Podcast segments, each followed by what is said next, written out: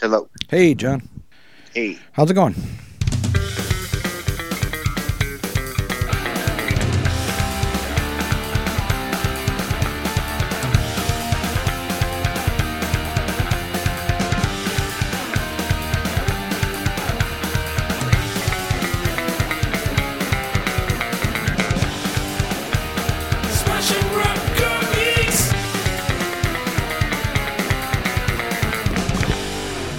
Hey, everyone. Welcome to Smash and Grab Comics. This is the self proclaimed king of comics.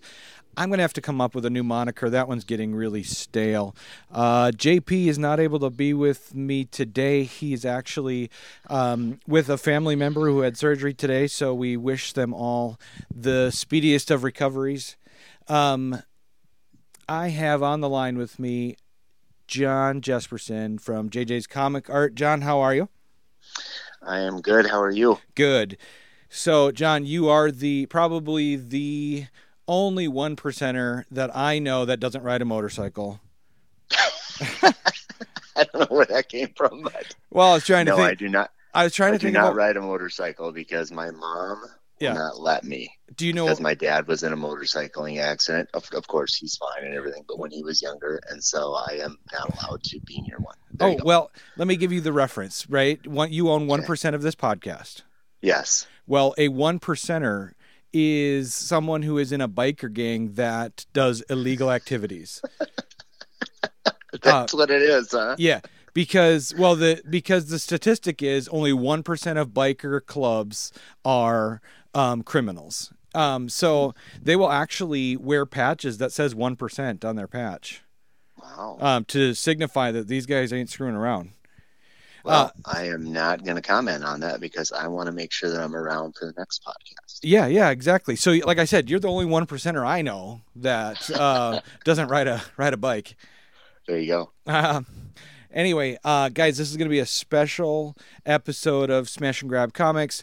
Not only because we have uh, Jon Jespersen on the phone, but we had a monumental issue of one of this podcast's favorite ongoing comics, which is, of course, The Walking Dead. Uh, Robert Kirkman um, hinted at it with issue 191, where Rick got shot by um, the governor's son, Sebastian. Um, did you think he was going to die at that point, Jon? Boy, I mean, I, how many harrowing escapes have there been for Rick? I Lots. mean, you know, Tons. yeah, lots. I mean, look at Carl too. Yeah. Um, you know, realistically, Mhm. Robert has said many, many times that I mean, anybody is fair game in this book, and so I think a lot of people, once they saw him get shot, think, okay, he's been shot. Although we've seen him with a missing hand. Yep. Uh, you know, he looks like he's, you know, he, he's close to the six million dollar man at this point. Except Um, for, remember about six months ago, they forgot and they drew him with two hands? They Uh, did. Yeah. And I mean, you know, that, that you know, as, as much as that, and that's a testament to actually Charlie Adlard Mhm. um, for how well he works and keeps that thing on a monthly schedule. And I mean that. I mean, as someone that works with artists, that is a really tough chore for anybody to do. So kudos to him. yeah. But you know, you know, as far as um, I think you know, we were just talking about whether or not you know was it going to happen or not, or you know. I think people really thought, yeah, I mean, there's a chance. Like, look, he's off the TV show, even though the two are independent of each other Right. but you know i mean you take a shot like that i mean that isn't like boom we see him get shot and we think he gets hit in the arm or something. I mean that's that's square right in the chest. I, you Yeah, know, they made not a- like there's an e all around there. They did make a point to show that it, it hit him in the chest and it wasn't just a, a flesh wound. It, it went right, Right. in, you know. yeah. I think it would have been highly uh, well, i hate to say this because it's comics but it would have been really not believable had he survived. And obviously this spoiler alerts for everybody that's listening. I'm sure they know by now. It's been news but obviously rick um, passes away in the next issue in 192 Yeah. Um, So I put then- a I put a note out on Facebook and Twitter and Instagram that I would be talking about this and there would be spoilers and if you haven't read it, um, read it before you turn this episode on. yeah, yeah, Um, because it starts off first panel, Sebastian sitting there with the smoking gun and, and Rick is going, "What have you done?" And then uh, and then Rick uh, gets shot two more times. I think Sebastian just doesn't know what to do, and so he just keeps pulling the trigger. Well, I mean, at that point, he's already committed the act, right? I mean, I Yep. guess he just needs to keep going with it. And I mean, it's, I don't want to say it's overkill, but it's just, you know, to me, it's just some classic Robert Kirkman writing. I mean, it's just like, it's, that isn't good enough that he's just been shot and the guy like runs away. It's like, no, he's going to put him down. I mean, like, if you didn't think he was shot before, you know, this isn't, uh, this isn't a Dallas episode with Who Shot JR.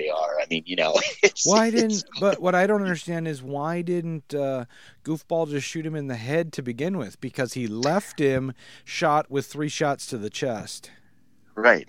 And Well, first off, uh, I, I wonder how good of a marksman he is because I know that there is a really good marksman in the um, in in, uh, in uh, Rick's family. So um, obviously, we see uh, uh, we see Carl come along a little later. yeah, he was having a good day too. You know, him and him and Jesus were talking about pancakes and All um, kinds of good stuff. Yeah, and then uh, he goes to go check if his dad's awake, so he could go to pancakes with him. And when he walks in the room where Rick was shot, his instincts take over. I mean, he recognized immediately that it was Yeah. a walker, and he took care of it. You know, a single shot to the uh, Yeah. forehead. And I think the eyes are what really sold it, right? More than anything. I Yeah. mean, Rick's eyes. I mean, they were they were so well drawn. Again, kudos to Charlie, kudos to Robert for scripting that. Um, you know, and then obviously you've got the you know the shot, the end.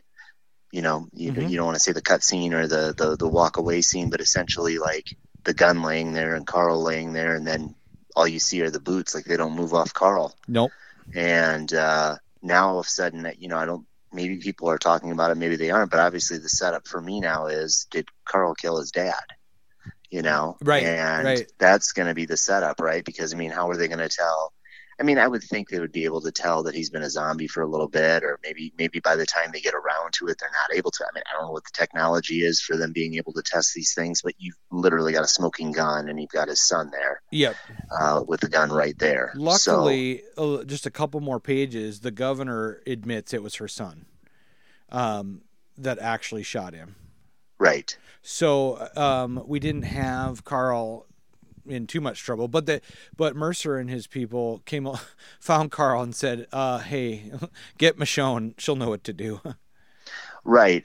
And and my wor I guess what I wonder too is is I wonder if it will have ramifications for Carl. You know, I mean, Mhm. again, this is a soap opera we're reading, so oh yeah, you know, I mean Carl shot his mom too.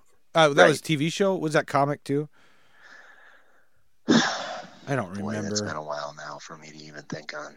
Yeah, I don't remember. But in the TV show, he did. Um, Yeah. So The kid's been through it all, man. Yeah. This You whole know. it's hard for me to watch or to look at him, look at the drawings of Carl because of the hole in his eye. It just seems Yeah. to go to nowhere, you know. Yeah.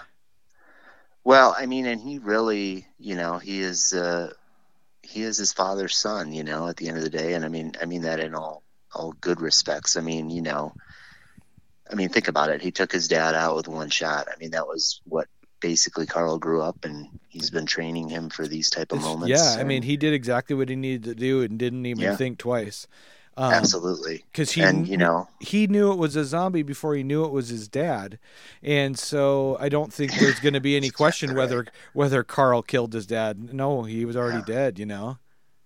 Well, and I think you know, as we you know, obviously we're just rehashing an issue at this point or talking about it, but Mhm. I think the biggest question here is now, you know, where do we go from here? Well, Right. that's the fun of it, folks. Where do we go from here?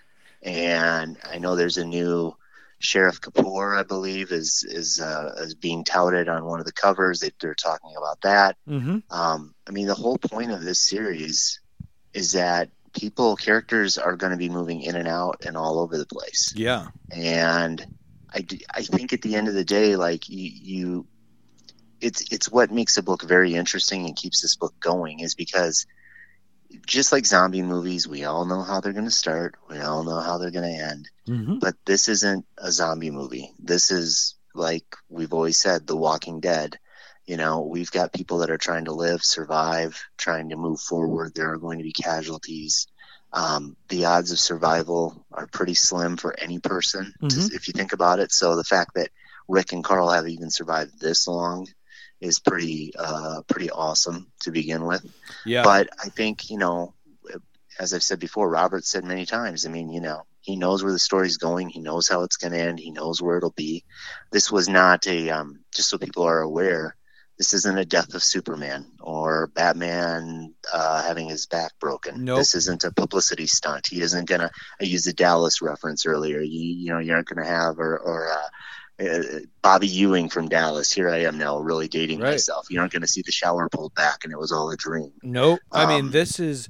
I mean, they made a point to show Rick getting shot, Rick turning he's into a dead. zombie, and Car He's dead. and Carl shooting him in the head. It it is plain as day that Rick is not coming back. This is not a ploy. This is not a No, them pretending he's dead to scare the nope. uh, the governor. No, it's it's all and done It's because done. now Sebastian's in jail, um, and Carl goes there to taunt him. Which, um, you know, I can understand Carl being um, really upset right now because not only was his dad killed by this guy, Carl was the one forced to have to put him down because this guy, in my opinion, this guy didn't know how to do it right. Right.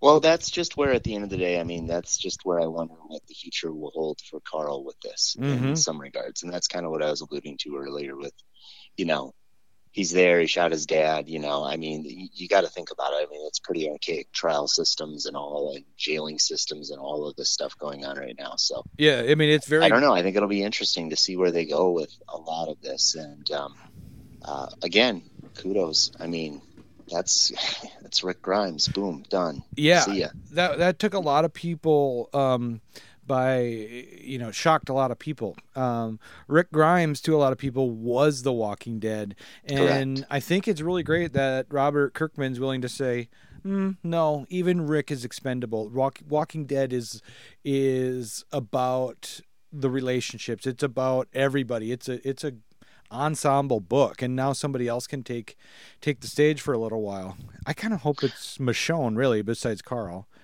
Right, and I well, I think that that's what people loved about the book. And you know, I've I've worked many uh, a show with Skybound and The Walking Dead at conventions, and mm-hmm. I've, I've met Robert, and and just one of the one of the nicest creators, one of the nicest people out there. yeah Um, for all of his successes, he's just a, a great human being, honestly. okay does he And does he have yeah. does he have ghostwriters for his book i mean he he cannot No. possibly get all this done a month Yeah, no, he does. I mean, I, obviously, I don't know the inner workings on that, but there's no way that I would ever believe that. I mean, I've met the man, I've I've worked around him. mm-hmm. Um, he he's a hard worker. He's really good to the fans. If anyone ever gets a chance to meet him, he's just absolutely extraordinary to all the people that meet him. right Um, he really makes his yeah. He really really tries to spend as much time as he can.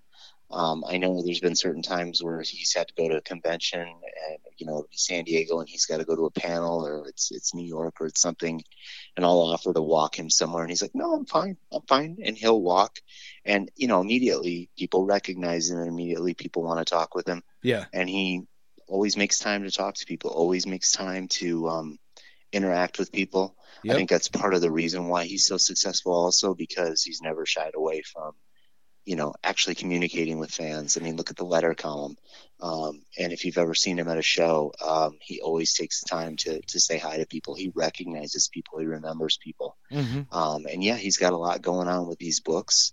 Um, but we also have to remember Invincible, which I know has a ton of media things going on with that now that we're all just kind of waiting for, waiting. I for, know, waiting yep. for. well But that, that he took a lot of risks in that book too. I wrote or I read Invincible in trade paperback form, but I bought the last issue. Um, so as soon as I actually finish the last trade of Invincible, then I'll I'll read the last issue because uh, I haven't touched it since I bought it. Yeah, and I think you know there's a lot of people that just think Robert Kirkman, The Walking Dead, and realistically, I mean, he's got so many different things going on. I'm looking so at my battle pope, battle pope right now, and for our listeners that don't know battle pope, it's right there in the name. You know, Well, Uh, quick story on that. I'll make this a quick one, but that is how obviously a lot of people know me with Doug Mahnke, Yes. um, and that is how he met Robert and Tony. Okay. Um, back in the day, he stopped by their booth and um, picked up some Battle Pope from them and really supported them and would always come and see them. That's great. Um, and that was Funkotron was you know the publisher of that, and yep. um, Doug took a real liking to both uh, Robert and Tony, and I know that um, the three of them are all still friends, acquaintances to this day. Yeah. Um, but that's when you know both Tony and Robert were pretty young, um, and and Doug saw something in them, and and um, I know that there it's a mutual admiration between all of them, which is really cool at the end of the day because Oh yeah. a lot of times you don't see established creators go out of their way to find other work, other talent, new people coming up, hmm things like that. And so, yeah, the Battle Pope stuff was the first stuff out there, right? And so, I believe um, so. I, I'm not a Robert Kirkman um, completist. well, that was I- yeah, but that was the first real delve into you know everything was was Battle Pope. I mean, that's where they got a lot of their their. Obviously, it sold well. Um, Yeah. we got to remember at the time it came out, and comics weren't a major major thing. Um, like they like they were in the early 90s or anything like that Yep. um, it was just something that um, you know it was being pushed out there. People really liked it. Um, it was an indie type book. Obviously a book like battle pope Mhm. um, is going to be. And then you know from there i think it showed and proved that um, you know these guys can really work Yeah. Then they and went then into obviously anybody can research walking dead and figure out how that got on board and everything was is kind of history from there but well, he did you know, the, the- astou- he did the astounding Wolfman with Jason Howard, which correct um that must have been pre Walking Dead as well. Um, no, I think I think that was uh, roughly around the same time. I mean, you know, Robert's got for the list of titles and different things that he's got. Obviously, there's been Thief of Thieves. Yep. Uh, there's been Invincible. There's been The Astounding Wolfman. There's been Super Dinosaur, which is another great read, which I, you know, I could see as an animated show. I a- I loved it. I have yeah, I mean, so there's a lot of different things going on. well currently with, uh, he's doing um Outer Dark, right? No, it's Jeff Lemire. Um and um he's doing um the Die Die Die. He's doing Oblivion Song. Right. And remember, Die Die Die came out as like nobody knew it was coming out. Yeah. they just published it and put it out, and all of a sudden retailers are like, "What's this?" I mean, so I, I think that they're he Skybound is a publisher to me that uh, you know having volunteered would be the best way that I can put it Mhm. um, for them, and, and going to shows. They've got a really good amount of people that are working there, like good people, like people that are really smart at this business, but not too smart. Like they're not too smart for their own good. They're the type of people that want to do the right thing for people. Yeah. They're trying to make comics fun. They're trying to make cool items, toys, comics, things that are interesting. And so I think they really vibe off of what Robert likes and what he wants to do. And then they go ahead and they get to do their thing. yeah. And, um, you know, I think that there's a reason why when you go to a, some of these major conventions and Skybound is there, um, that you want to stop by and you want to see what they have that's new because, you know, um, I have a friend that works there, Sean Kirkham, Mhm. um, who's a business manager over there. Um, you know, to me, one of the smartest guys in this industry does a wonderful job at really paying attention to what is current, what's popular, what people people want. You know, when it comes to Funko Pops, for example, when Right, it comes to right, enamel right. pins, for example, when it comes to action figures, when it comes to all these different things. Um, again, I don't know all the inner workings, but I do know that obviously he must have a say in a lot of that. And uh, my kudos to him. I think he does a wonderful job at, at his job, and uh, you know, um, I think uh, I think Skybound has a, has a very bright future. So I do too. that's that's that's enough Walking Dead talk for me. I'll go on for hours. So, um, you mentioned Doug Mahnke a little bit ago. Um, you and Doug just got done with a tour. Is that correct? Yeah, yeah. We uh, we just got done with the tour. We were in uh, Dallas uh, for Fan Expo Dallas, Uh-huh. and then we were in about a week later. I think we were in Orlando, Florida. Um, Oh, and I flew for the first time in years, which I, I hate flying. I took a little too much Dramamine. Like what, when you take too much Dramamine, what happens? I mean, I get loopy. Oh, I People mean, the to like, best way to put it is like Doug was keeping an eye on me and things were going well. But I mean, I decided, hey, I'm going to watch the movie Glass. You know, this this M Night Shyamalan. So good. I I really like that movie, and I don't care. Well, I think I liked it, but um, I took about double the dosage of Dramamine, Yeah. and I was in and out of the movie. Yeah. Yet I did not watch the movie, but I do know everything that happened in it. I it- don't know how. That is creepy how that happens. When I had the flu, I had influenza A once, and that is exactly what happened. I I watched movies that I don't remember, but I happen to know everything that yeah, happened it in must them. just be like subconsciously, right? You're following through. And and I remember, I think I tried watching another movie on the way back too. I can't even remember what that one was. Um, But maybe it was Vice. It was something like that, you know, where I was just like, uh, I just, it was just, look, at the end of the day, there was a movie in front of me. I just was like, oh, cool. I can That push hap- buttons. And That happened to me a year ago. I had pancreatitis and I was in the hospital and um in post surgery I was um groggy as heck, but Spider-Man Homecoming was on and to this day, now a year later, I just feel like that movie has a soft spot for me because that's what I watched while recovering, you know. Well, yeah. I mean, but geez, I mean, just talking about like that. Think about it. You know, like the comics, the the um, the movies. That there's always something that you know, a song. Yeah. We always kind of put it to a time in our Mhm. life or something like that. So, but no, we made it to Dallas. We made it to. Um, uh, we made it to Orlando. Doug and I looked out of our room. We saw this massive pool down below, and we're like, "We're gonna get there. We're gonna get to that pool." And and we never did, of course. Um, Got too busy. we did get too busy. Um, it was an extremely busy show. It was a great time. Um, I'm trying to think of anything really cool that happened over the course of that weekend. Um, I got to meet a lot of new artists. I got to meet a lot of artists from Europe that I hadn't had a chance to meet.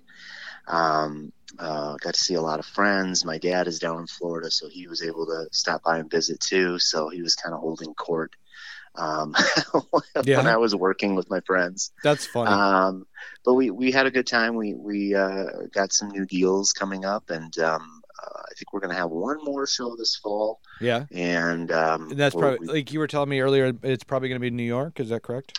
there's a chance it'll be New York. Um, we're just kind of waiting for all the the final, I guess, decision making to happen. Is Um, that you know, that like um, is it expensive to get a booth, or is he invited? Is Doug invited to these places, or what's it like? Um, so there's different levels of how that would work. Doug, um, with where he is, you know, as far as the industry and the book he works on, and you know, I mean, Uh-huh. next show will be his 25th anniversary. I think we've talked about that on a previous podcast at DC. Yeah. Um, he would be an invited guest, so he would be one of their featured guests. Okay. So in a particular situation like that, then it's just behind the scenes of how does travel work, how does hotel work, how does booth work. Mhm. Um, a lot of times in those particular situations, they accommodate you. Um, we're also working with Midtown, um, and so we're going to be doing some things with them also there. And then we've got another cover for a art book that is supposed to debut at New York Comic Con too. So it's trying to put, I'm trying to kind of put everything together behind the scenes Yeah. um, and try to get that all done. So we shall see what happens there. But um, yeah, I, I, I'm very much looking forward to it, and I know that um, I think I can say this without any hesitation. Sure. Anybody that's listening, but I know that there was some good discussion about DC and and what to possibly do with his 25th anniversary Oh, that's um, awesome. next year. So yeah, look, looking it- forward to that. Yeah, that's going to be a fun party for him. I bet. Yeah, yeah. And we're supposed to get together, I think, we don't know, next month or so. We're going to Yeah. get together and work on some drawings. And I mean, I always say we, like I'm actually doing anything. I'm just there, you know, to You're just hanging dance out. around or change a channel or, you Yeah. know. Yeah, no, Um, it's two. You know, like you've talked before, he's one of your best friends. It's it's two guys just chilling.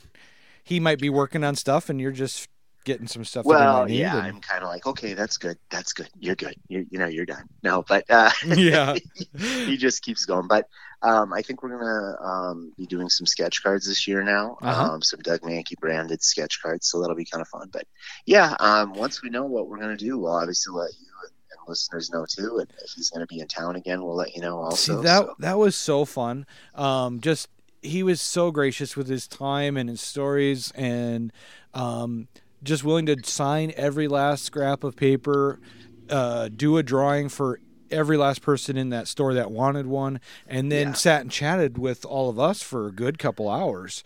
Um, yeah, and he's good like that. He he um I mean I can't continue to say it enough, but he Right. you know, he is one of the greatest people I've ever met in my life and um kind of an update for those that don't follow him. He is at the Doug Mahnke on Instagram. Yep. Check him out. He is going to the um the National uh, Masters Championship up in uh, Montreal. Yep. And he's the number one seed. And uh, so not only is he, you know, just an extraordinary artist, Yeah. um, and obviously at the top of his game, but then also he's, you know, for uh, lifting, uh, he'll Right. be up there too. So what's I mean, the- you know, I was too wrong. much talent. on on uh, TV. They were airing the um, Arnold um, event that Doug went to a few months ago. And then I asked you what Doug's event was. I texted you. I don't. I don't think uh, I heard back. But like, So he, he yeah, he does the um uh this the, the the clean and jerk and the snatch and all of that. So Yep. it's the the weights on the ground where you have to you know you you literally have to squat down, lift them up, get them up to your chest, put them up over your head, and you obviously at that moment are like putting your legs like a scissors so that they're straight, and then you've got that that weight there. Mhm. And my and my um my, my wife and I were watching the other night because it was on. We were watching the strongman competition with Thor and yes, um, we were watching all that because we, you know, we we sat behind the scenes with him, yeah, and my We were- wife wasn't quite aware of who he was, and I'm like, yeah, well, here you go. So we were just kind of watching. Okay, we were watching and the mountain walks past, and I'm like, okay, so you know my friend John that we were talking about, and Peggy's like, yeah, I'm like, he was walking with uh, Doug Mahnke, and that guy comes past, and he just clears the path for them all, you know. He truly does, and and very nice gentleman, very nice family. But um, yeah, I mean, he is. Uh, you know, there's a reason he's in Game of Thrones, and, Mhm. and he's the Mountain. He, he he really is. So it's it's pretty extraordinary. But to see that um, on TV and to see how many people came through and to see all the people watching and Yeah, you know, I never even made it onto the convention floor. Um, I didn't. I, I truly didn't when I was there. I was I was working on other things. So, um, to see it all from the TV angle was really cool. And Yeah. so, you know, kudos to all those guys and kudos to Doug. Like I said, I mean, you know, I, I, I don't know how it happened, but to be, you know, that gifted at two different things, I'm, I, I sometimes I'm just wondering, like, should I introduce him to a new hobby? Because I wonder how quickly he would master that. Yeah, be like, let's make model airplanes. Maybe he can make ships in a bottle or something. you know, Right. like He'd just be amazing at it, and you'd come to his house and he's bottles everywhere. exactly, exactly. So, but yeah, so yeah, that's that's kind of where that's at, and uh, so. But I have to say- information. We'll let you guys know. Yeah, about Doug himself, just as a person, people, um, our listeners should know he is just a great guy. You know, um, I love talking martial arts with him. We talked forever, and I think um, that our listeners like hearing those human stories more than the how do you like drawing Batman? Is it is he your favorite character? You know, um, granted. Those are fun things to know, but that's not really what I want to know. When I talk to people, I want to know the person. Right, and I think the best story that I had from all of those shows that we were at was a little girl came up and Storm was her favorite character, and we were busy because we had some VIP sketching in a line, and he told her that if she came back tomorrow, he would draw a storm for her. Mm-hmm. Okay, well, it's you know we've all seen this before. hmm Yeah, if you show up again. Yep. So dad brings her by the next day and has like an X Men blank or something. Yeah. He's like, "Oh, we got to do that." He didn't. He knew exactly who she was. He goes, "Oh, we got to do that storm for you." And so he just sat there and held court with her, and he was asking her like what she likes to draw, and You know, I bet that was. I bet that dad was going, you know, there's 50-50 chance here. He may just blow her off or he may come through. And I bet No, that, I think people really believe Doug when Doug says, "Yeah, bring her back tomorrow," and I will, right? But I'm, I'm sure there are people that think, "Yeah, this isn't going to happen." But he drew a storm for her. Um, she's very intrigued by the way that he drew Storm, Uh-huh. and she was very intrigued by his kneadable eraser. She had never seen one before, and so he, Oh. he handed it to her, and she messed around with it for a while. And then the coolest scene, I truly mean this, was I wish I would have got a picture of it because she was just this little gal who maybe her chest came to like the top of the table. Yeah. She's up leaning over the table. She has a kneadable eraser out, and she's erasing his pencil lines. nice. Trying On- trying on- it out. Yeah. Yeah, she was using it, and he's leaning over, showing her, that she's doing it. She's erasing all of his extra lines and stuff and showing how it works. So Yeah. again, coolest scene. I wish I would have had a picture of me mentally. I do, but that to me, at the end of the day, again, I mean, I know people are waiting for me to say something bad. I, I, I can't. I won't. There, there really No. is nothing I can say. He is truly as awesome as that, and he made sure that you know he personalized it to her and told her you know he hopes to see some of her work in the future and and to continue on with drawing and you know but that's just the type of guy he is. I mean we got to remember he has a lot of uh, kids. He's got a lot of girls at the house too. Yeah. um and so i just think for him those are those moments that he really enjoys more than anything. And and in fact he asked me can we do more of the vip events? which is where we do like a 30 30 30 minute one-on-one excuse me. Yeah.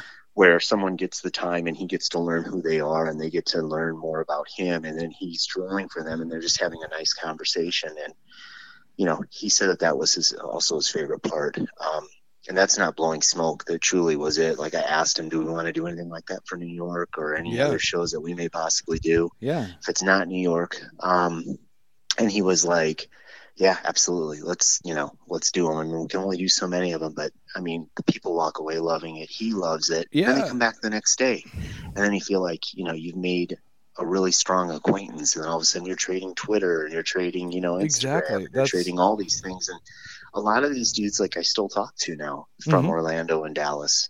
Um, and they actually you know they try to see hey how are you doing? Do you need anything? Hey i've got this opportunity. Do you need this and it's just that community feeling you know of just people enjoying themselves so um, that was well worth it came back exhausted um, to be honest and, Yeah. and uh, i'm glad there's about a four or five month break before the next thing so Yeah. that's always the nice part now i'm just trying to clean up all the comics around here I know. I um, so speaking of cleaning up the comics, um, I wanted to pick your brain about comic book collecting for investment, right? For f- you know, I've collected comics my whole life for the sake of I want that comic book because I love to read, I love artwork. Um, but I'm getting to that point now where having a little bit more money than I had when I was in my 20s, um, I'm starting to want to buy those key issues. And we're at a perfect week right now with Walking Dead 192 being where Rick Right. dies. Um, so, what would you say to fans that hope that this will be, well, it will be a key issue, but they're hoping it's going to be a really expensive one? Um, what do you say to people that buy lots of copies and hope for the best or Well, um, I, I listened to your podcast the other day with JP where you were asking questions about some of that. So if Yeah. anyone hasn't heard that, that's kind of almost like the part one. And there were points where I was like, oh, I wish I was a part of that conversation. yeah So this is what I would say to that. okay Um, you know, when it comes to 192, first and foremost, if you're in the Sioux Falls area, you can still go down to Rainbow Collectibles. You can still pick up those copies on the shelf. They ordered very strongly on them. They're big supporters of The Walking Dead. Yeah. So you still have a chance to pick some of those up as of the last day I was in, which I think was Saturday. Mhm. Um, as far as investment purposes and stuff, JP said it perfectly the other day. I will agree 100%. If you are in it for a short win, like short turnaround, I'm going to make my money now and get out yep you're probably not going to make much when you look at your time. yeah If you're not really doing anything and you've got a lot of extra time and you don't have kids and you don't, yeah, I mean, there's always that that reason for doing it and putting the effort into it. Right now, that's probably a seven, eight, nine dollar book on eBay, okay, I- which is a lot more than the four dollar cover. I mean, I, I saw one for cover. 12 but i don't know if they sold it for that Yeah, I mean, there's prices all over the place, but you probably still can go on and do that. I always say first go to your LCS, try to buy it locally if you can. oh for sure Um, but but as far as let's say you're that guy that's selling for nine dollars on eBay, hmm you know this is a perfect you know economics course in comics. Okay, it's Exactly. the quick hot book. yep Okay, I've got, I bought five extra. I bought ten extra. Okay, well you spent forty dollars plus tax. You bought all these, so you're forty some dollars into it. Now you're going to turn around and you're going to hope to compete with the rest of the market in selling these. yeah And if you're going to sell them for eight or nine dollars, realize that you're going to lose at least ten percent uh, to to PayPal or excuse me to eBay. yeah You're going to lose another three to four percent to PayPal. Um, you've got a listing fee. Okay, you've got to now ship it, which means someone if you do free shipping, which some of these guys do, and I don't know how. I do know how they're shipping it media mail, which is is illegal by the way with comics. You can't ship media mail. And Um, why, why is that? I mean, for our listeners that don't know, why is that illegal to Um, ship comics well, by media mail? there- there's people that will argue about it, but you're not supposed to be able to because of advertising. So Right. that's what media mail um, is. You know, we think of media, but you cannot sell, you cannot send comics that have advertisements in them media mail. So a lot of people do that. Um, and so a lot of people will try to get away with even shipping things first class. Okay. Um, and really, you have to be under a certain weight. That doesn't add a lot of protection to comics. I ship everything the way I ship it is priority. Um, and people do pay a little bit more for that, but I also don't get any returns and I get a lot of positive reviews. So, Yeah. you know, the whole point of it is, is if you're going to pay the money, a couple extra bucks to make sure it gets there safe and sound and secure is worth it. Mhm. But getting back to, to the economics of it, Yeah. I guess when you look at it, you might make a buck or two profit at the end of the day, you know, and you have to think what your time is worth too. I mean, remember you've got to cut cardboard, you've got to use packing tape, you've got to print off the labels. Uh, you know, you have to factor in everything you're doing with this at the end of the day. Mhm. You know, your piece of paper doesn't cost a lot to print, but you've also got to print it off on your computer, right? You've got to take your time. You're using electricity. I mean, everything costs something at the end of the day. And while those are very minuscule numbers at the end of the day, your time is worth money, everything. So if you were to sell all of those, let's say you just had a great run, you were selling them for eight or nine dollars a piece, Mhm. you know, wow, I'm making after tax and everything, I'm making four and a half dollars, and now I'm losing twenty percent. Now I'm making three sixty, Mhm. and I did that. I made thirty six dollars. Yeah. Was it worth Okay. 36 bucks? Was it worth thirty six bucks? Now some people may say, well, yeah, I mean it was, or hey, I need to be in on it. I mean, Yep. this is a huge, a huge thing behind the scenes, and a huge thing, I guess, in front too, Mhm. right? Is like, should people be investing in comics, and what should they be investing in? Well, first and foremost, like what you buy and buy what you like. It should always be one of the top priorities. Uh, you Um, think so? Even even if somebody, delusional as they may be, uh, get into comic books for making money, you would still say the same thing. Um, because you know, I've bought in a few books, knowing full well I don't really like that comic book, but know it's going to be a big, big deal a little bit down the line, maybe because of a movie thing coming on or a TV show. Sure. Um, and so now I've got this pile of comic books that I've never even read that I'm just waiting for them to get, you know, popular. Right, right. And here's what I would tell you. You know, a lot of times, you know, the speculation market is exactly what it is. It's like a penny stock market for a lot of people, but in, for a lot of people's cases, it isn't. I mean, the average comic is three dollars to four dollars a piece. So Yes. if you're going to start just buying regular issues and you're going to start trying to figure out, okay, how am I going to make money off of that? How am I? You got to remember, this is right now this market compared to where it was a year or two ago. Yeah. Is it is literally like shiny object, shiny object, shiny object. Everyone is just immediately like looking. They're already into next week. Yes. By the time you have it listed, by the time you're ready to go, I mean, there's websites that have hot tens and hot specs and hot. Boy, by the time it's a hot spec and a hot everything, by the time you're listing it, a lot of times there maybe isn't the opportunity to make the money right there.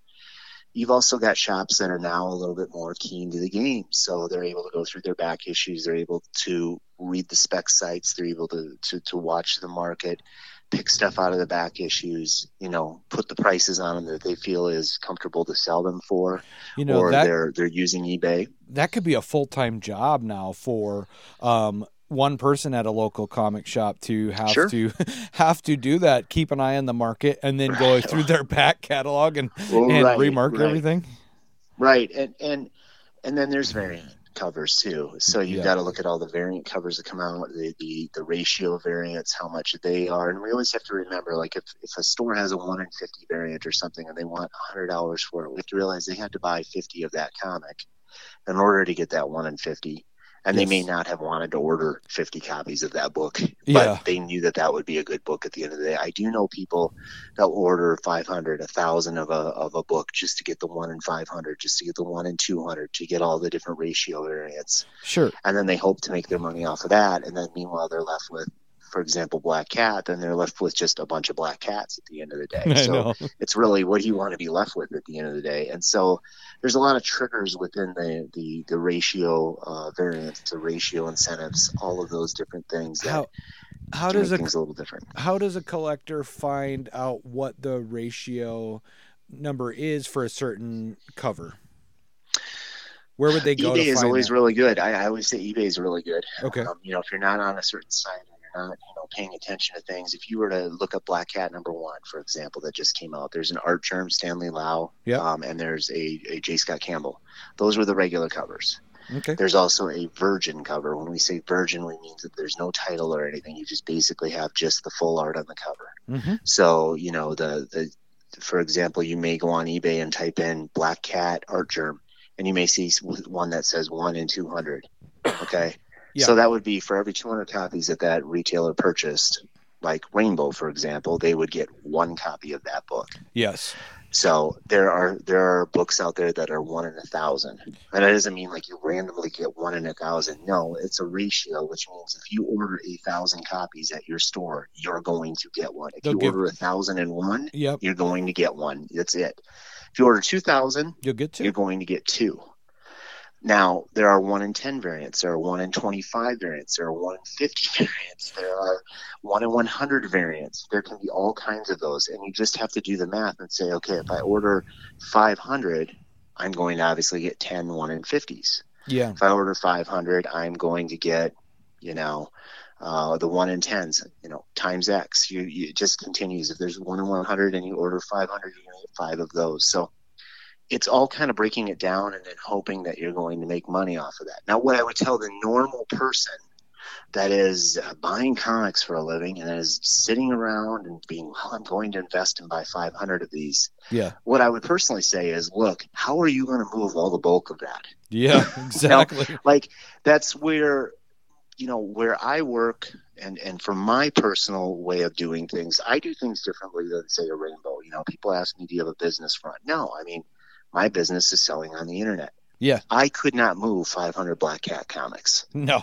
rainbow has that opportunity because they are a local comic shop They have a uh, storefront. also known as an LCS. They have people coming in day after day after day after day looking and buying books yeah. and that is how that works for them and that's what it's built for but we have people that are also coming in investing in it or they're putting their money into it hoping that they're going to make money off of those ratio variants and then they're left with a bunch of black cats at the Yeah. end of the day When I and so then what do you do with, with all the black cats that are left over you know you have to under kind of understand now you've got a bunch of four dollar comics and you might have 500 of them well I hope you're setting up at a show, or I hope you have a way to distribute those. Otherwise, you're going to be selling them on eBay. yeah. So, when you ask, how does a person invest, or how does a person do something with that?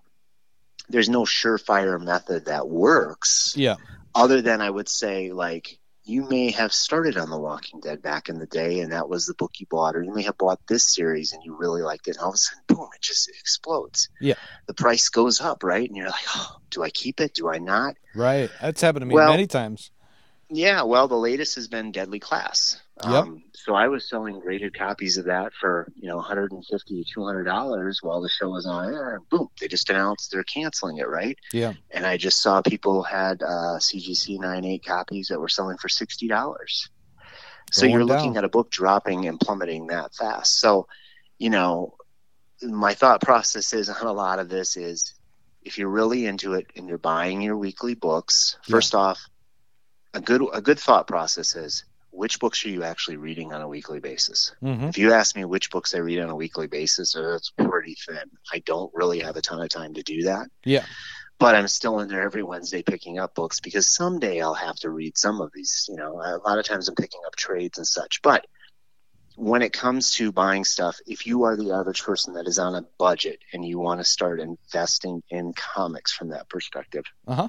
the thing that I would say is take a look at what you've got. Take a look at your pile that you read. Yep. Take a look at the pile you're not reading. You know, if it's time to stop reading that title, then stop reading that title and save four bucks a month or, you know, save another four, save another four. You may have an extra 50 to $100 every month that you're saving on comics. hmm Now you can look at maybe possibly reinvesting that into something else. So, you know, those, those, uh, those, those key books or key books for you may not be that impossible to acquire.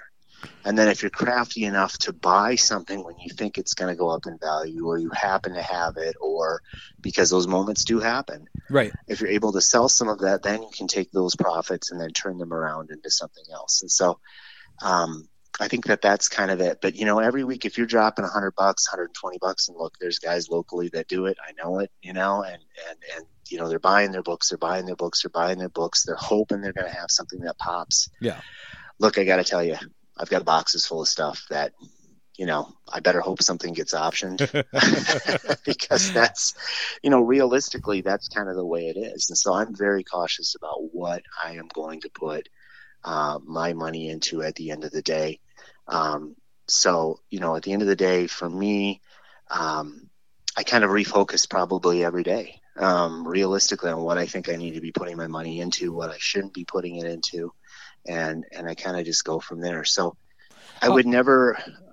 I guess I, and I know I'm going on with this, Tyler, but what I would tell people like yourself, for example, who have a good comic collection, who have built your comic collection up, Yep. is, you know, take a look at it. Sometimes it's a, a point where you say, you know what, I've got, you know, I've got the entire Superman Rebirth series here. I've read it. I don't really want it. I'm going to put it up on eBay. I'm going to sell it for $50 or something. Okay. Well, Yeah. you haven't made money on it, but at the end of the day, you, you know, it's now either just dead money sitting in your collection or now you're going to take that $50 and you're going to reinvest it into something else. Yeah. So That's there's usually ways how of I am. doing Yeah. yeah, yeah, there's ways of doing these different things all the time. And so I think, you know, one of the one of the key things is just manage what you're buying, be be cautious of what you're buying. Um and I have it happen all the time. I mean, look, I make as many mistakes as anybody else does. hmm I buy as many books that I should, probably shouldn't have bought. Yeah. But I'll tell you, every time I buy a key book, I never go, boy, that was a dumb idea No. boy that was a bad idea you Yeah. know it, it's it's so but we also buy the books we buy because we like going into the comic shop every week and we like being a part of that community and buying those comics and Oh. reading those and that's what it's for essentially right i mean For not me- everyone does this for a living for me going into the comic shop on Wednesday is, you know, the proverbial barber shop or, you know, um, or even the water cooler at work. You know, you just want to meet up with that's people. like going it's like cheers right Yeah, where everybody knows your name. Um, and I like that. Um, actually, probably more so than what I'm buying. Now I'm just going there to see my friends. yeah Um, Yeah. But um, so I've just recently started looking through collections. You know, I recently had a friend that um, showed showed us his collection, and right and I was really trying hard to find the good um the gems of the collection and it kind of sounds like after you looked at it that that I had pulled out the main ones anyway. Uh, Right. I mean, and, I mean, look, you know, it's not hard to figure out what the keys to a collection are. mhm. Um, just, I mean, if you're into it, I mean, you know, I mean, it, think of every Marvel character that you like or that you are, and type in Yep. eBay first appearance. Yeah. Right. Yep. It's a great tool for learning stuff. eBay, a lot of people oh, like, you know, they get scared or they get nervous or they get worried about looking things up. I mean, it doesn't hurt you. I mean, you can always just type something in, like, you know, Yeah. first appearance of you know Darkhawk Yeah. and see what comes up if that was a character you liked. First appearance of Morbius, first appearance of you know um, Jesus from The Walking Dead. You know if you're unsure of what it is, I mean do a little. You know, Wikipedia might be okay, but I always think eBay at the end of the day is really good. CGC labels are really good. Uh, Batman Who Laughs, who's really popular right now. Yeah. A lot of people may not know Teen Titans number 12 is his first appearance, so that's a big book. Wait, of the Um, Batman who laughs? Yeah, No, I thought it was in Dark Nights Metal. Nope, it's Teen Titans 12 as his first appearance. So I mean, that is what the Whoa. market has has decided is the first appearance. Okay. So that Teen Titans 12 book, if anyone was listening and decided to type in Teen Titans 12 CGC 9.8, that book's probably going to pop, populate up. It's probably going to be a $200 book or more, um, and that's obviously a big book for what the initial investment was. But nobody would have ever assumed that Teen Titans 12 was going to be the book to buy. No. Um, so you know, again, there you go. I mean, how do you know?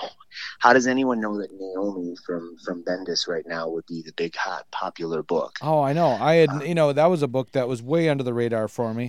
I didn't ever give it a second glance until Darcy, our friend Darcy, started talking about Yeah. it, and I was like, "Oh, wow, I should be paying attention to this, shouldn't I?" Right. And, you know, I mean, you have to look at things too and say, can I live with buying this? Do I feel comfortable with this? Do I want to put this in my collection if I have to sit on it for, I mean, there's stuff I sit on for years. I Do mean, you?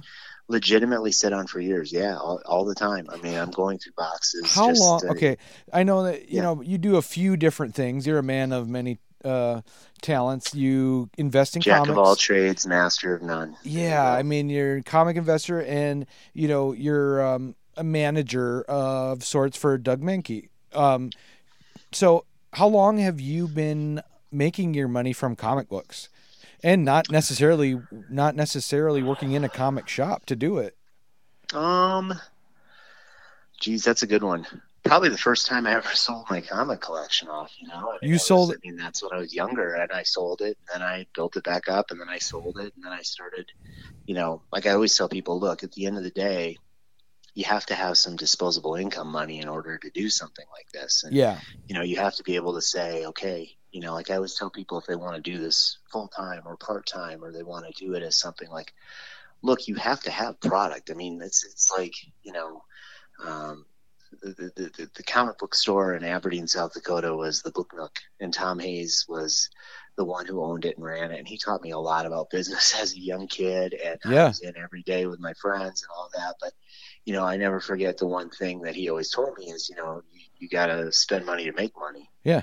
Um, I mean, you got to have money to make money, yeah, and the whole point of that is, is like, you can be buying comics, you can be doing all of this stuff, you can be throwing it in there, but don't ever worry about trying to play catch up with everyone else. Like, you know, well, I want to get to their level or this person's level or that. Just get to your own level. You know, as Yeah, comparing- and what you want to have. compare Um, comparing what you can purchase, like myself, versus versus somebody who's more established um, or just in a different economic bracket, you know, and um, so for me, like you just said, um, you sold off your entire collection.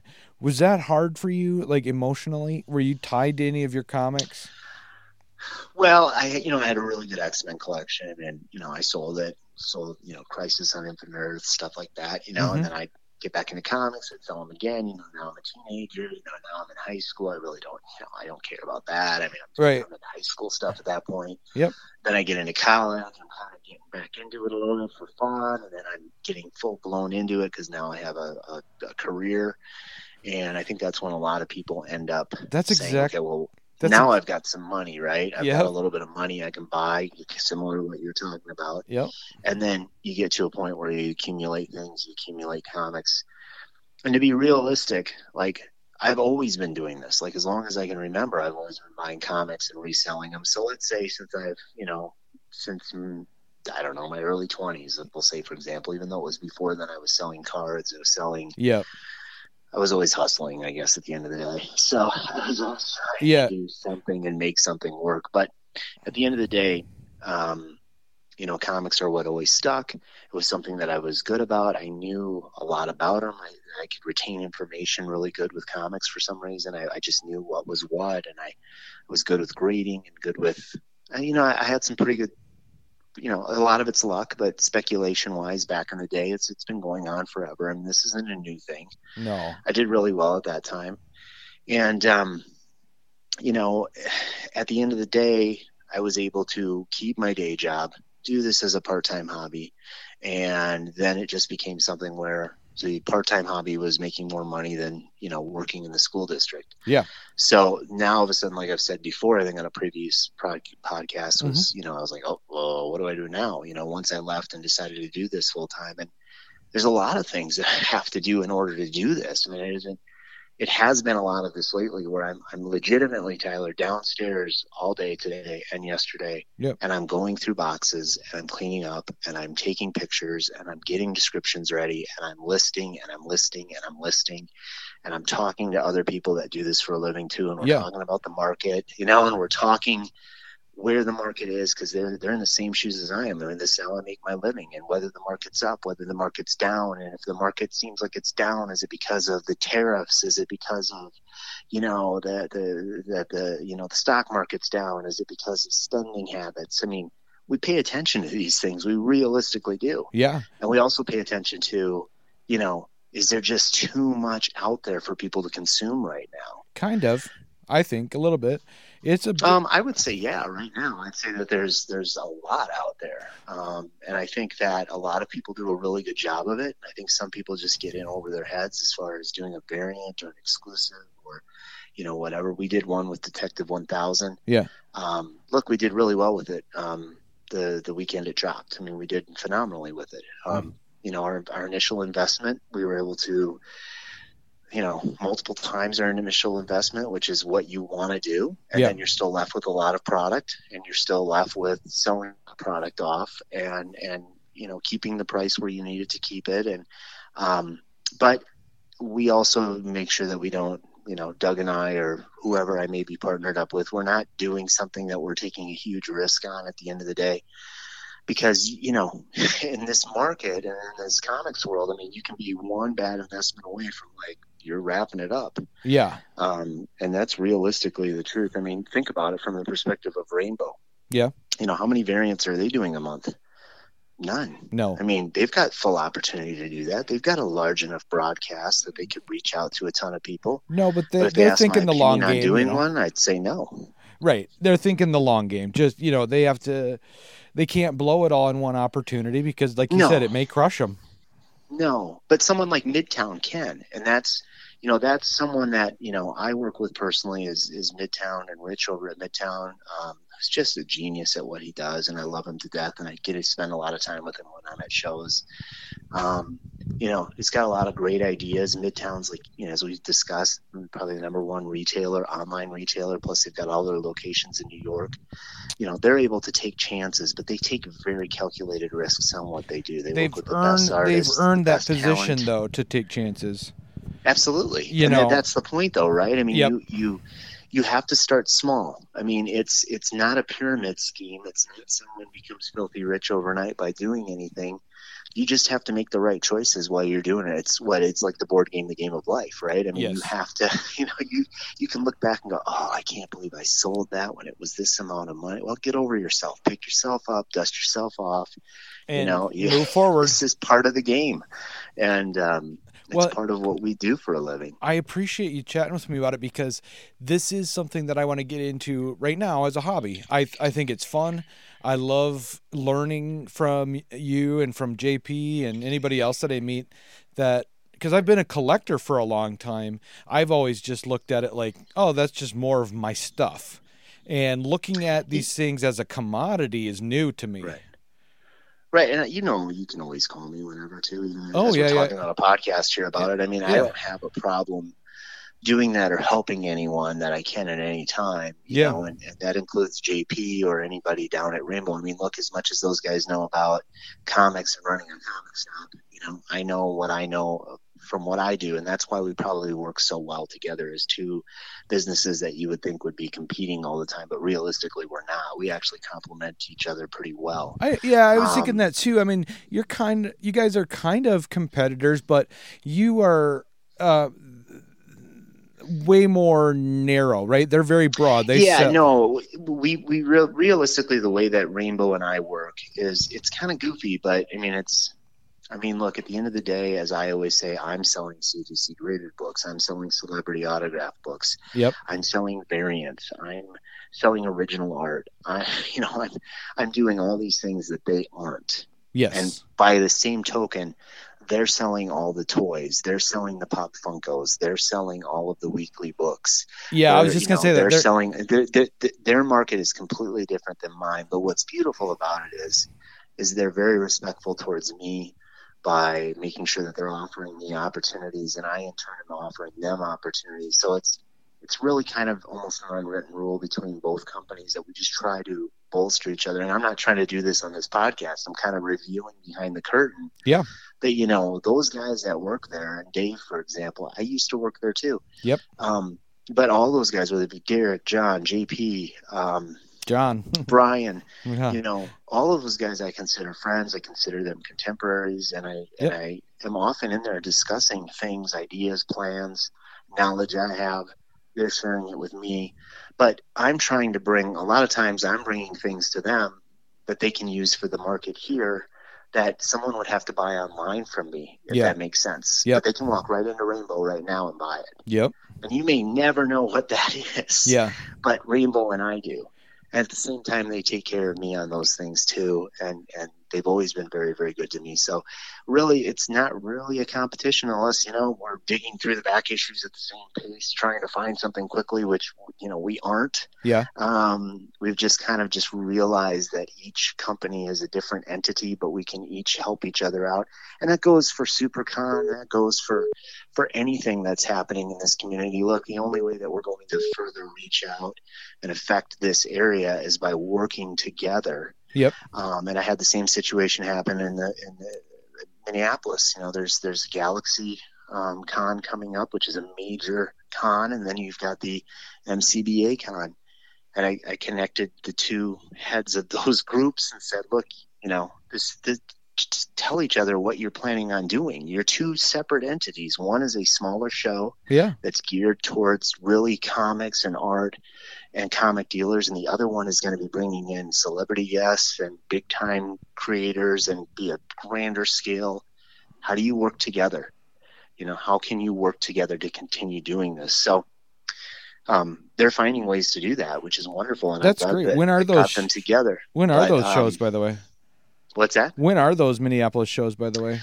So uh, the MCBA has one in spring and fall out at the um, fairgrounds, and then the Galaxy one, I believe, is in November this year. It'll be the first year, and they've committed to three years being out there. Mhm. Um, I got a phone call from um, Mike Broder, who who runs that, um, a few months ago, and just was running through some ideas of you know my what my thoughts were and you know when you set up a show like that you don't just do it and just guess. They they know everything. They know ages of people. They know spending habits. They know you know these conventions are a major thing. They know you know what artists are going to move people what what potential do they have for people to come in um, because again like we talk about investments one bad show is your last show. Mhm.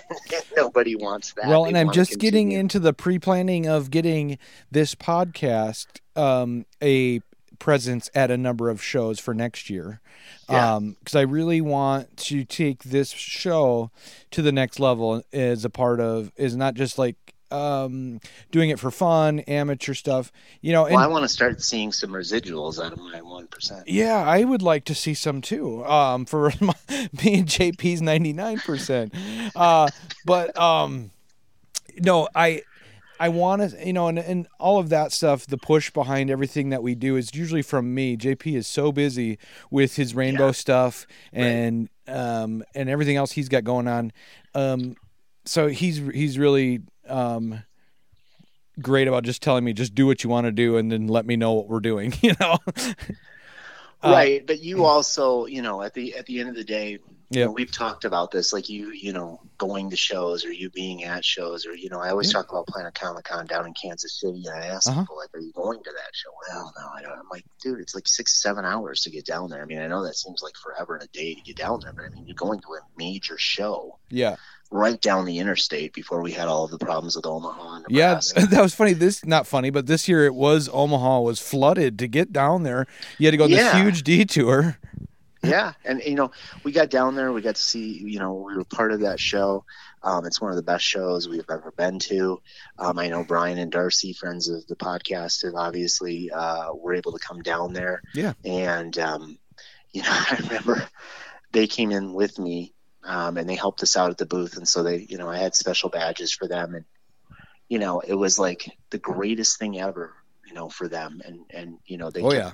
Thanking me for the ability to get in and meet these people early and get this stuff done. And I'm just laughing, thinking, you guys don't know how much you do for me. Yeah. You know, when Darcy's hemming my son's pants, you know, when I needed hemmed like that. Yep. You know, that's what we talk about with community and that's what we talk about with all of this stuff. So, you know, I don't know. Of course, as we always talk about, we get off subject really quick. You know, it's That's what- friends talking That's about what I this, love but- about this podcast.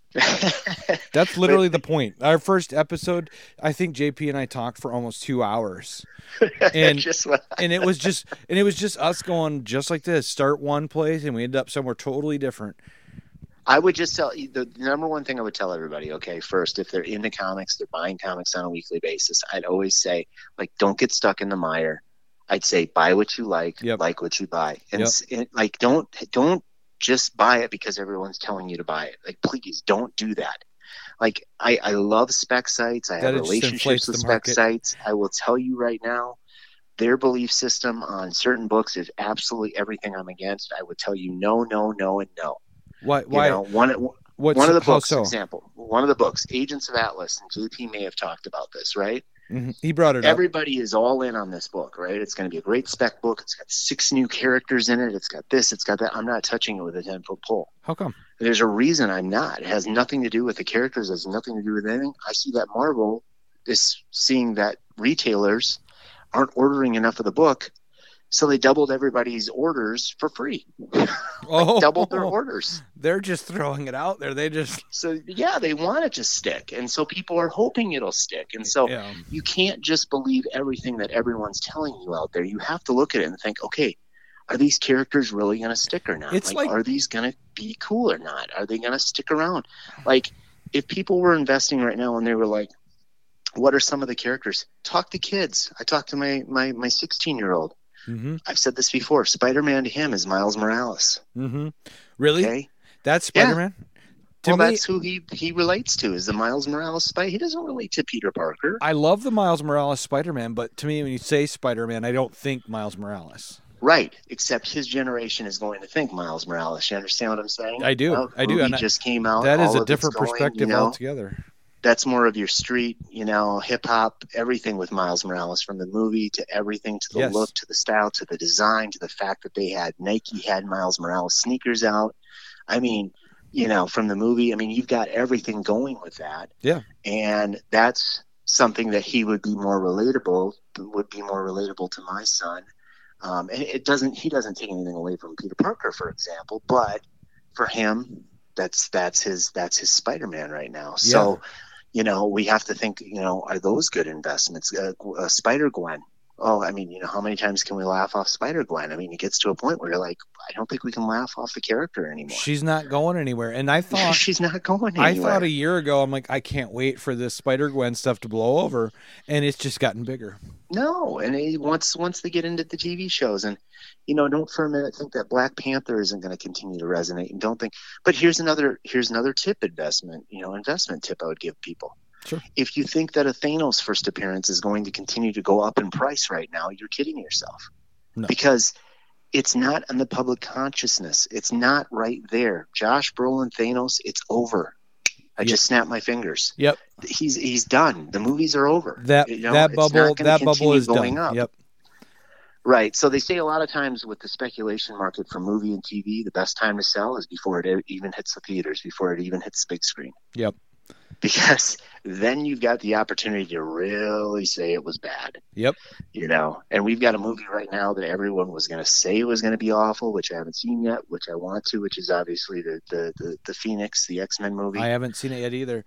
Either have I, and I and I want to see it because I want to give it a chance. I enjoy Michael Fassbender. I enjoy a lot of the characters, James McAvoy, Okay. Mystique. So, has it ever been explained? Uh, I know we're, there's a tangent, but in the X Men movie franchise, how we already had Jean Grey become a form of the Dark Phoenix in like Right. X three.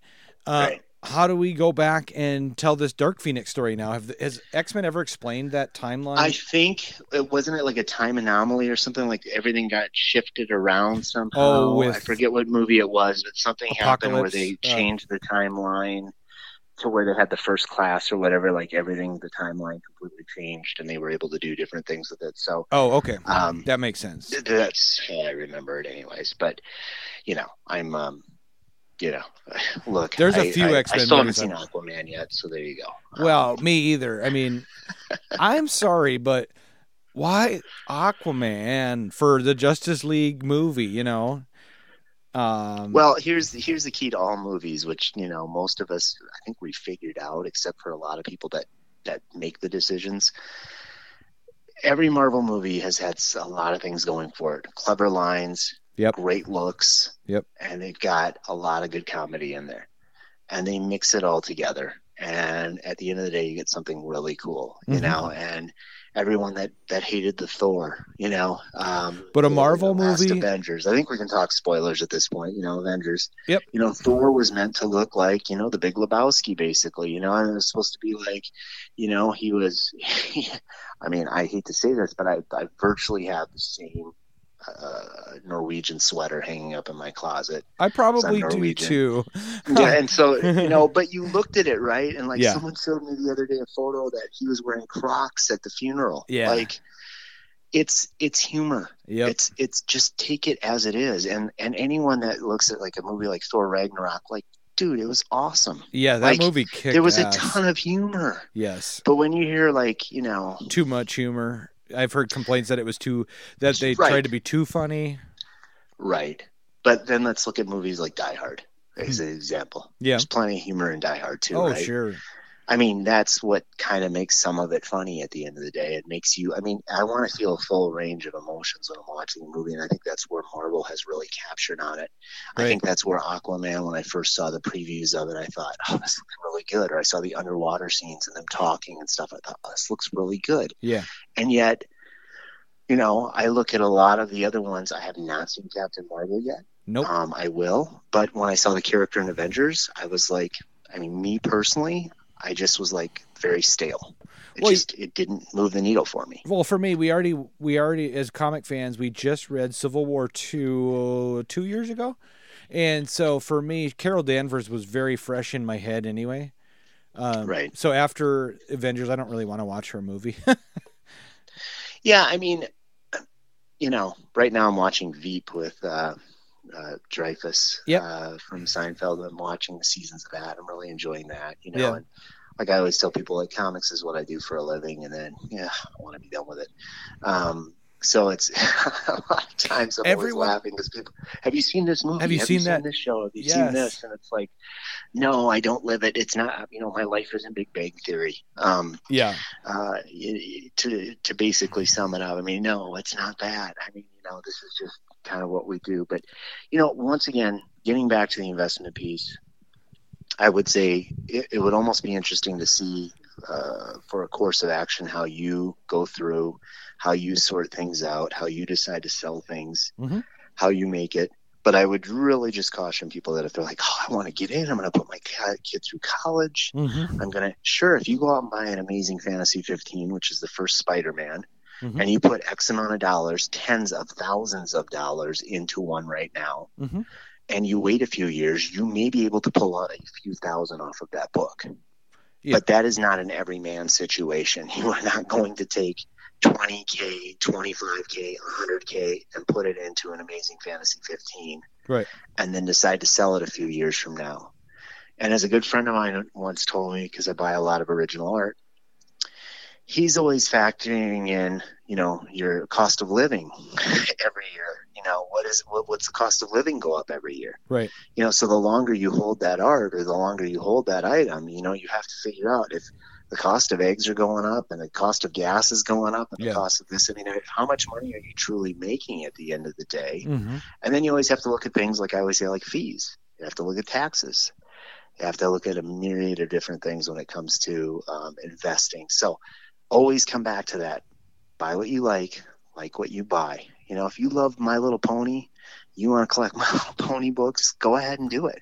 You might hit one that's a big time winner, but I will virtually guarantee you that 90% of the people that are buying those books and get that cover, Yeah. they have no intention of selling it. They think it's awesome that it's worth that much money. Yeah, those those guys that read My Little Ponies, I don't really understand the fetish, but um, but uh, yeah, they're not reselling; they're they're hoarding them. No, and they want to collect that, and and you know, uh, It's I like the beanie, ba- it's like the beanie baby craze. Nobody wanted to get rid of their collections, and then when they did, everybody got rid of them at once, and nothing was worth anything. Sure, sure, and so that's what you always have to worry about with stuff. So people worry about a, a, crash with the comic market eventually. Mhm.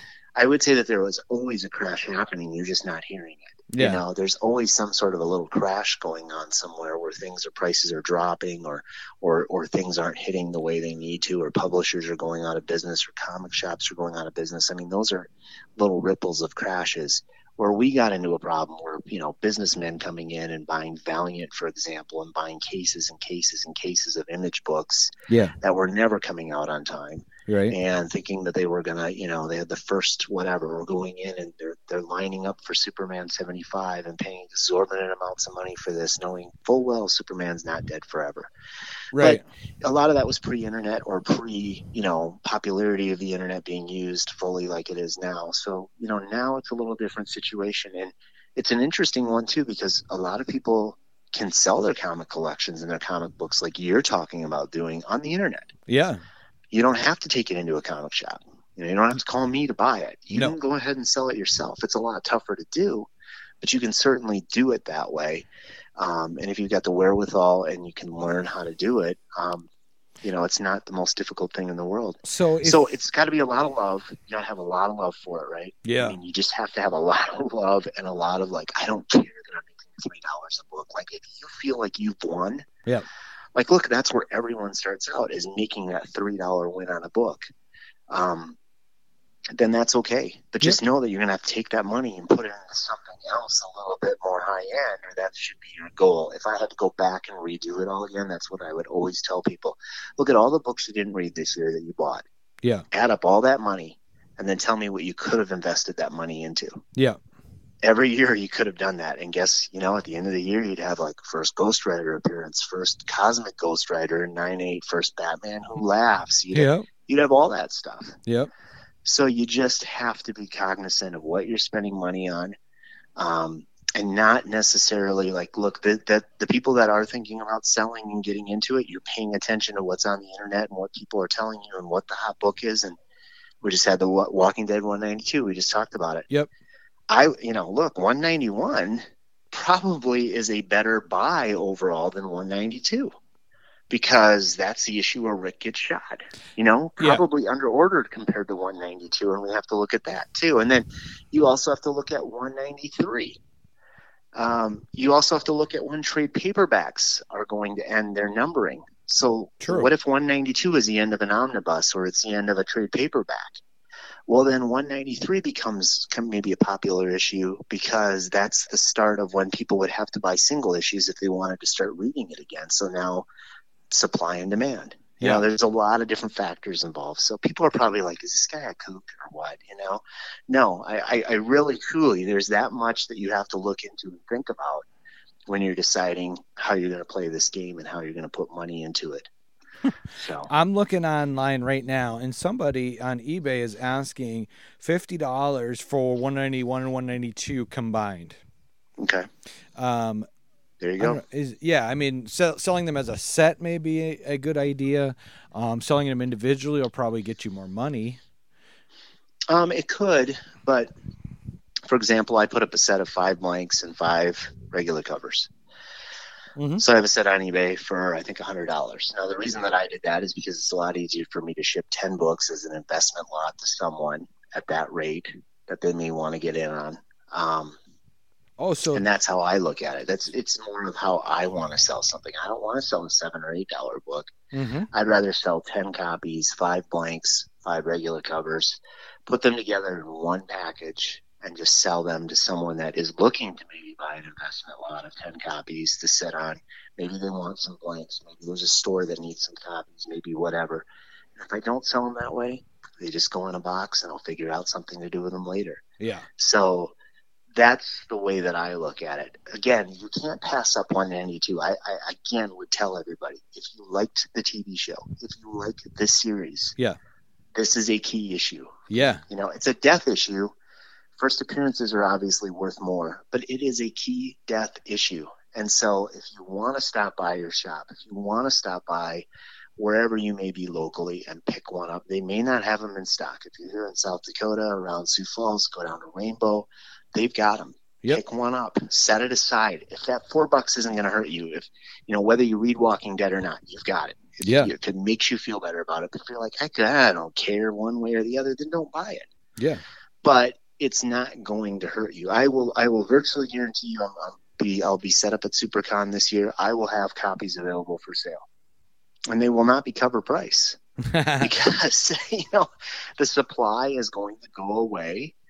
and there could still be demand, and then the price is going to go up. So it's a lot of how you play it, and a lot of the way that you need to think about it. At the end of the day, I am looking at selling things to the average collector, Yeah. Right? And so is Rainbow. Yep. That's what we do. And so this isn't a, you know, I'm not looking, I mean, I'm looking at just selling comics to the average person and, and have them be able to buy what they want for their collection because we have to realize, and we always hopefully have to come back to this, that the majority of the people buying comics, I hope and pray every day, are just people that want to read them and collect them Yeah. because if it ends up becoming more than 51% are just buying them for investment purposes then we're really going down the wrong the wrong way Yeah. We're gonna have So- a pile of crap. No, you know. well then we're gonna- just going to have everybody just holding on to stuff to hold on to stuff and there's no reason for that there's a lot of good stories out there's a lot of good things to read so Mhm. i guess at the end of the day uh, and i keep using that phrase but buy what you like like what you buy you'll win eventually. Yeah. but you also don't have to invest in it. But if you're going to invest in it maybe you don't invest in every single hot book of the week. Maybe you're like i really have my eye on an amazing spider-man 50 it's one of my favorite covers ever. Sure.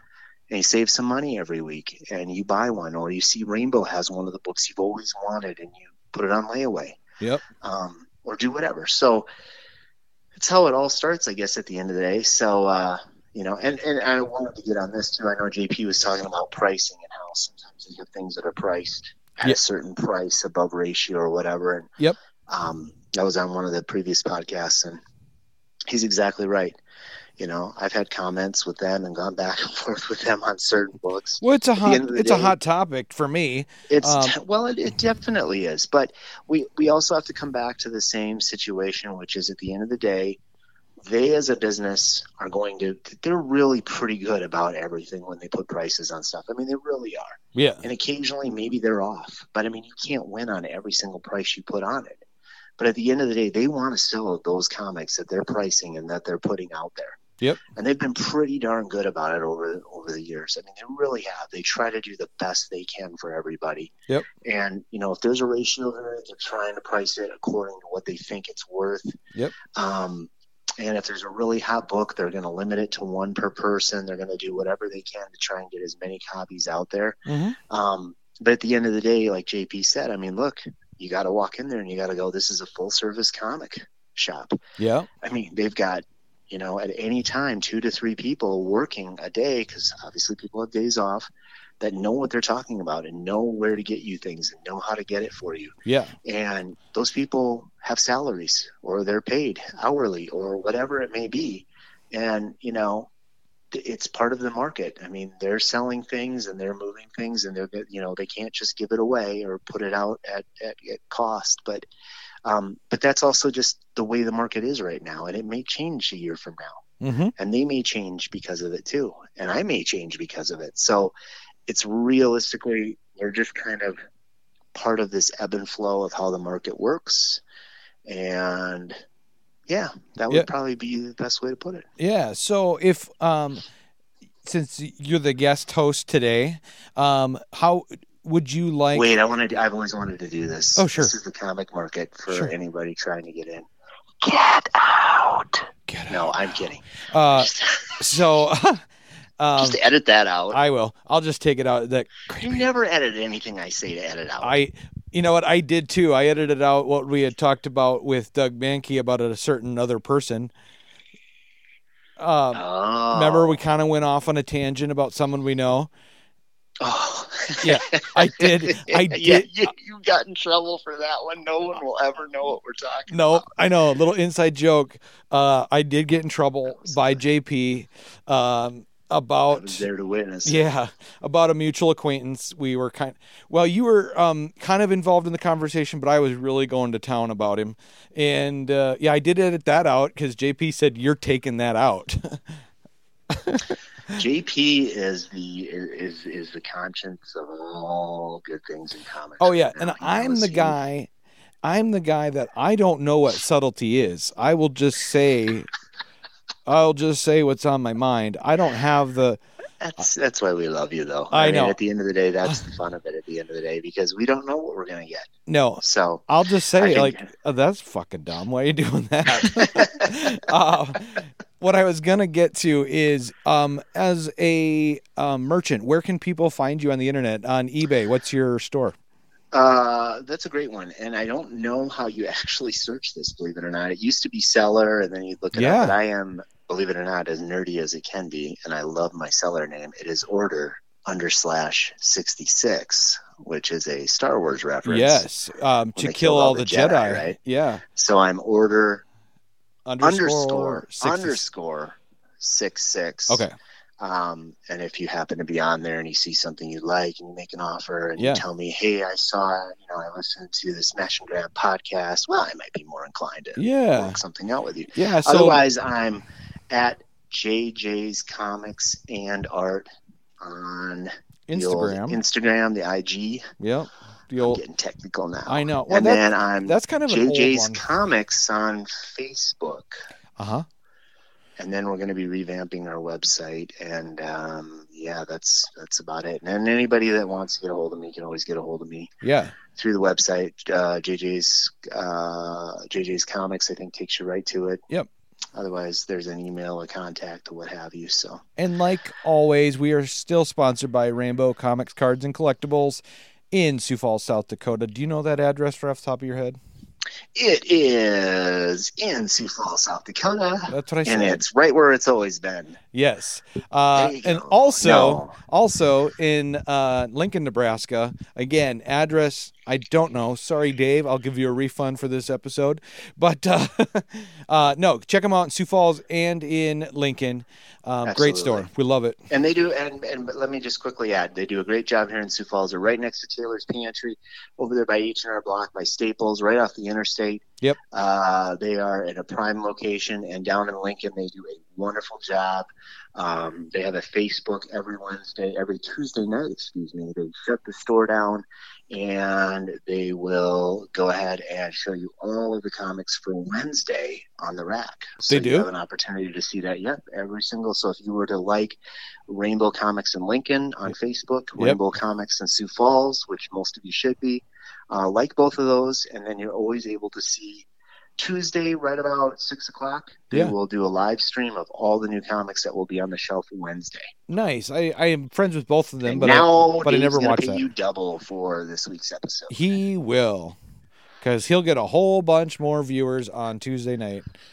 Um. Anyway, Jon, stay on the line. I'm gonna go ahead and end the podcast here. Um. So thanks everybody for listening. Um. Let's all be thinking of JP's nephew. He had uh, open heart surgery today. Um. I'm not gonna say any names, but um. Let's be thinking about JP and uh, he'll be he'll be back on the show next week. So for Smash and Grab Comics, I'm Tyler sitting with Jon Jespersen, and we'll wish you guys a good night.